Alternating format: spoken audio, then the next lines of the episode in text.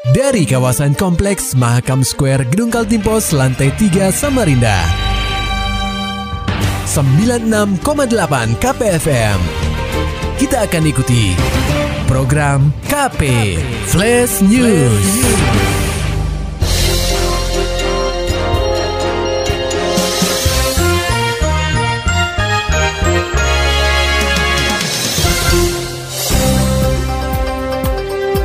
Pendengar KP, Badan Pengawas Pemilu Samarinda menerima laporan warga atas larangan menjadi anggota lembaga pemantau Samarinda Merah Putih di penyelenggaraan Pilkada Serentak Kota Samarinda 2020, sehingga Bawaslu memanggil pihak KPU Samarinda. Komisioner Bawaslu Samarinda Iman Sutanto mengatakan, Senin 23 November 2020 ada tiga warga yang melapor ke Bawaslu Samarinda. Salah satunya adalah berinisial MS, sedangkan dua orang lainnya sebagai saksi.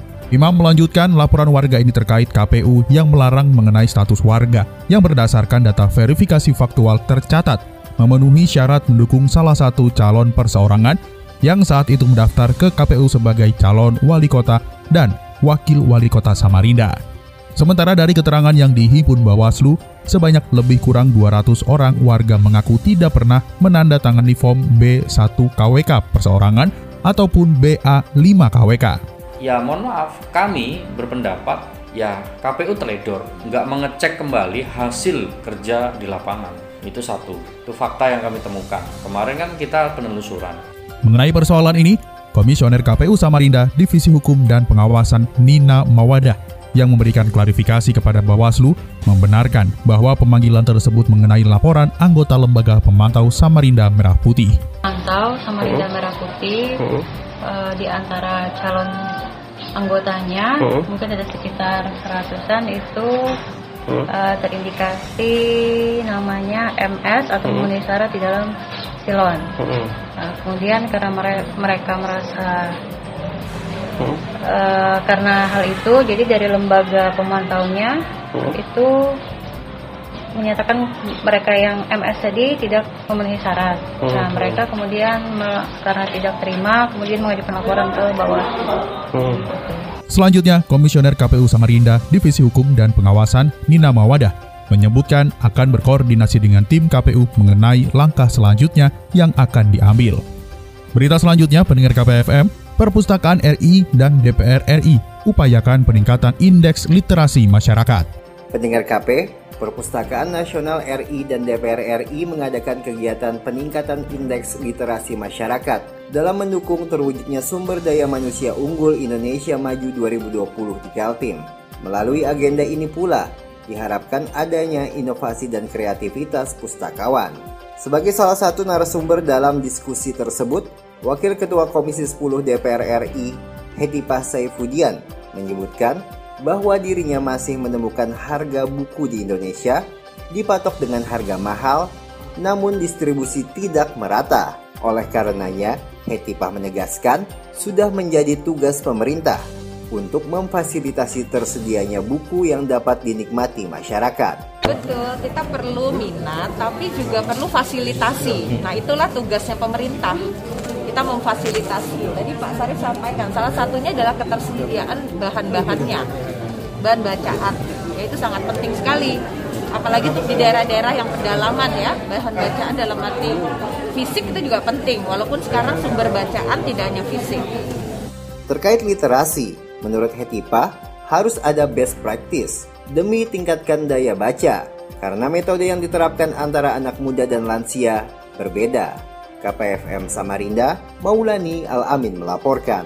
Sementara itu, Dishub Kota Samarinda mendorong tersedianya angkutan pelajar guna menghindari adanya pelajar di bawah umur yang membawa kendaraan sendiri ke sekolah. Laporan selengkapnya akan disampaikan oleh reporter KPFM Samarinda, Muhammad Nur Fajar. Pendengar KP, Kementerian Perhubungan atau Kemenhub akan memperketat larangan bagi pelajar di bawah umur untuk membawa kendaraan sendiri ke sekolah. Wacana ini muncul usai pemerintah pusat memberikan lampu hijau kepada pemerintah daerah untuk membuka lagi aktivitas sekolah. Merespon wacana tersebut, PLT Kepala Dinas Perhubungan atau Dishub Samarinda, Herwan Rifai menuturkan, sebelumnya pihaknya sudah gencar melakukan sosialisasi ke sekolah-sekolah. Sayangnya, hal itu terhenti akibat adanya pandemi COVID-19. Tetap, tetap Pak, kita anu, kita selalu sosialisasikan itu. Mm-hmm. Karena kan berdasarkan anu setiap tahun rilis dari satuan polisi lalu lintas itu kan kecelakaan atau apa kejadian laka lantas di jalan itu banyak kan kan anak-anak ABG gitu mm-hmm. dan yang belum punya SIM. Uh-uh. Dan nah, dia nggak bisa kita gencarkan terus itu. Herwan menyadari bahwa minimnya fasilitas angkutan pelajar membuat mereka terpaksa menggunakan kendaraan pribadi. Pihaknya sendiri sebenarnya telah merencanakan adanya angkutan pelajar sejak tahun 2017 silam dengan mengandalkan moda transportasi angkutan kota atau angkot. Jika menilik lebih dalam, Herwan mengatakan bahwa Pemkot Samarinda dulunya akan menjadikan angkot menjadi kendaraan khusus pelajar. Tetapi, rencana tersebut tidak pernah terrealisasi sampai saat ini. Kalau dulu kan sudah dilaksanakan tuh ada angkutan sekolah kan. Mm -hmm. Nah, nggak tahu setelah itu waktu dulu kalau di Disukon tidak ada itu kan dikelola Pemkot dari itu ada angkutan uh -uh. pelajar Uh -uh. Nah setelah itu saya tidak tahu lagi. Nah, tahun berapa itu pak ya? Nah lupa saya tuh ada uh, angkutan pelajar itu.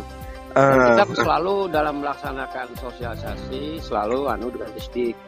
Hmm. Jadi sampai di pertemuan orang tua pun saya pernah hadir. Jadi daripada uh, anak yang belum punya SIM membawa anu motor lebih baik naikkan saja Gojek kan gitu. Hmm, hmm, hmm, atau dia ikut kan. antar jemput anak sekolah ada kan angkutan khusus itu ah yang ini dia ini anak sekolah ah, ada jasa sekarang ya masing-masing itu ah, ah, benar nah, benar kita dorong kita dorong pihak sesuatu swasta hmm, untuk hmm. mengadakan angkutan sekolah itu lebih lanjut peran orang tua siswa akan sangat penting supaya tidak memperkenankan anaknya yang masih di bawah umur untuk membawa kendaraan sendiri Herman menyarankan, orang tua murid bisa memanfaatkan jasa ojek online atau ojol, ataupun transportasi antar jemput yang dikelola oleh swasta sebagai penggantinya nanti. KPFM Samarinda, Muhammad Nur Fajar melaporkan. Pendengar KP, pelaksanaan pemilihan kepala daerah atau Pilkada serentak 2020 di Kota Tepian tinggal menghitung hari.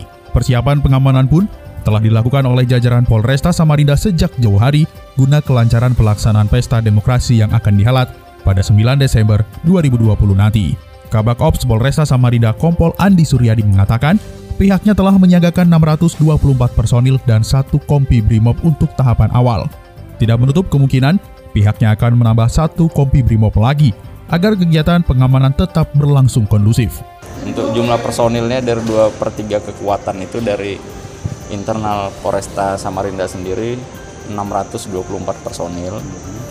Kemudian Eh, BKO dari Brimob sebanyak satu kompi yang masih kami minta di tahap awal kemungkinan akan kami minta lagi nanti uh, satu kompi lagi BKO dari Brimob jadi uh, kemungkinan dua kompi yang akan BKO dari Brimob. Andi menuturkan pihaknya telah membuat pola pengamanan khusus di setiap tempat pemungutan suara atau TPS yang telah dibagi dalam empat kategori, yaitu TPS aman, TPS rawan 1 dan 2, serta TPS khusus, di mana total TPS di kota tepian ada sebanyak 1.962. Melihat kondisi di kota tepian, Andi menilai bahwa sampai saat ini situasi keamanan masih kondusif. Namun pihaknya tetap mengharapkan dukungan dan partisipasi masyarakat untuk menciptakan suasana yang kondusif dalam pelaksanaan pesta demokrasi nanti. Kalau untuk potensi dari masyarakat sendiri sampai saat ini masih situasi masih aman dan kondusif dan kami juga ya butuh dukungan dan partisipasi masyarakat uh, khususnya dengan baru dikukuhkannya popdar masyarakat ini uh, untuk sama-sama kita ciptakan suasana pilkada serentak ini sesuai wilayah kota Samarinda. Sama-sama kita menjaga situasi yang kondusif. Kemudian pada pelaksanaan pilkada semuanya berjalan lancar dan kita juga berharap di suasana di pandemi COVID-19 ini ya tidak menjadi klaser-klaser baru setelah kegiatan uh, pilkada ini dilaksanakan. Lebih lanjut, Andi berharap agar pelaksanaan pilkada serentak nanti tidak menjadi klaster baru penyebaran COVID-19 oleh karena itu, seluruh petugas yang bekerja di TPS akan melakukan rapid test, sehingga pelaksanaan pilkada tetap aman dan kondusif. Maulani Alamin, Muhammad Nur Fajar, KPFM Samarinda. Serta dapatkan berita-berita selengkapnya di www.968kpfm.co.id. Demikian tadi telah kita simak rangkaian berita-berita yang terangkum dalam program KP Flash News. Persembahan dari 96,8 KPFM. Terima kasih dan sampai jumpa.